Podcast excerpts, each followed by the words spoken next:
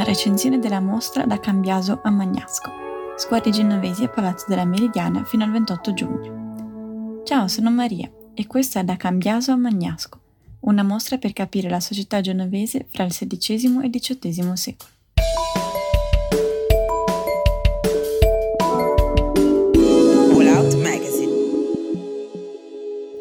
Come ben sappiamo, quando nel passato si commissionava un ritratto, non veniva semplicemente richiesta un'effigie della propria persona.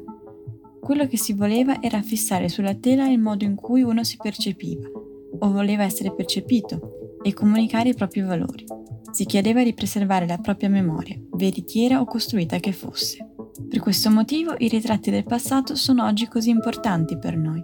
Ci permettono di cogliere quali fossero gli aspetti ritenuti importanti in una determinata società ne consegue che i ritratti si configurano non solo come espressione di un genere artistico affascinante, ma anche come fotografie di una società.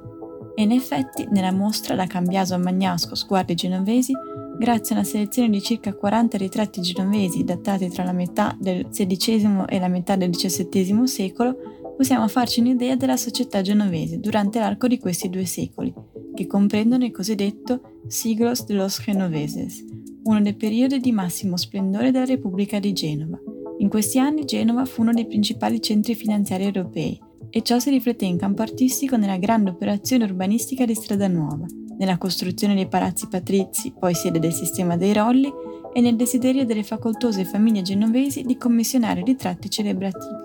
Ciascuna delle cinque sale della mostra è dedicata a uno o più temi, Sguardi di sé, sguardi oltre l'immagine, sguardi innocenti, sguardi di potere, sguardi di bellezza e sguardi colti ed eleganti, che illustrano le varie tipologie di ritratti e i diversi messaggi e valori corrispondenti. La prima sala, intitolata Sguardi di sé, mette in luce il progressivo riconoscimento dell'artista nella società cinquecentesca ed alquanto suggestiva, Entrando, il visitatore si ritrova in una stanza dalle pareti riflettenti, che moltiplicano la sua immagine e quella dell'unico quadro appeso, un autoritratto di Luca Cambiaso, intento a ritrarre a sua volta il padre Giovanni.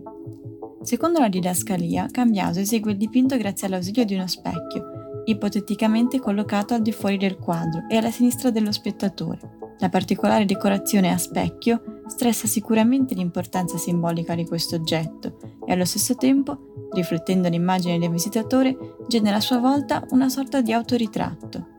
Le stanze successive sono propriamente dedicate ai ritratti dei genovesi tra i secoli XVI e XVIII, rappresentando le qualità e i valori che desideravano dimostrare facendosi ritrarre in un determinato modo.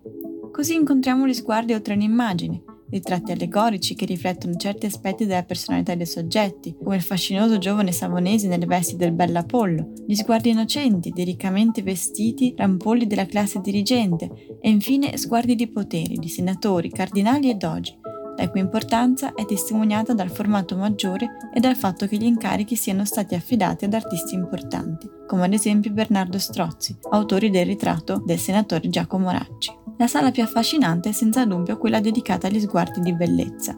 Qui emerge l'attenzione ai costumi e ai cambiamenti nella moda di quei secoli, accennati anche nelle altre sale. In questa stanza sono esposti ritratti di dame, che avvolte in tessuti pregiati e indossando gioielli preziosi, desiderano ostentare la loro bellezza e ricchezza, o semplicemente dichiarare di essere pronte per il matrimonio, come fanciulle in abito rosso di Bernardo Carbone ma la vera chicca è la cosiddetta maschera muretta o muta. Questo indumento, oggi più che mai attuale, era considerato ai tempi, udite udite, un'arma di seduzione. Infatti, indossandola, le dame celavano il proprio volto, assumendo un'aria misteriosa. Ad accrescere la carica di fascino era il fatto che la dama doveva reggere la maschera mordendo un bottone posto all'altezza della bocca, impedendole così di parlare. Fatti che noi oggi troviamo talmente assurdi e impensabili da considerare buffi. L'ultima sala, sguardi colti ed eleganti, presenta volti di intellettuali, poeti e letterati, che si lasciano ritrarre dagli artisti immersi nel loro lavoro intellettuale, a sottolineare il loro estro. Oltre a presentare una ricca galleria di ritratti che ci permettono di conoscere la società genovese fra i secoli XVI e XVIII, vi sono altri due motivi per visitare questa mostra.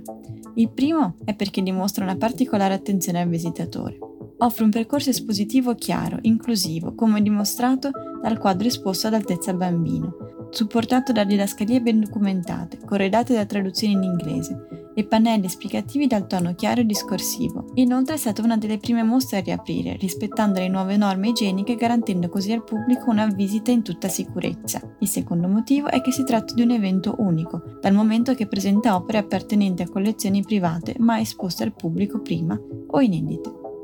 La mostra si tiene a Palazzo della Meridiana, è aperta fino al 28 giugno, da giovedì a domenica, dalle 12 alle 19. Per maggiori informazioni potete consultare la pagina web di Palazzo della Meridiana. Buona visita! Se il mio articolo ti è interessato e hai delle domande da farmi, scrivimi alla mail che trovi nella descrizione del podcast e in fondo all'articolo su Wallout. Potrei risponderti con un nuovo articolo.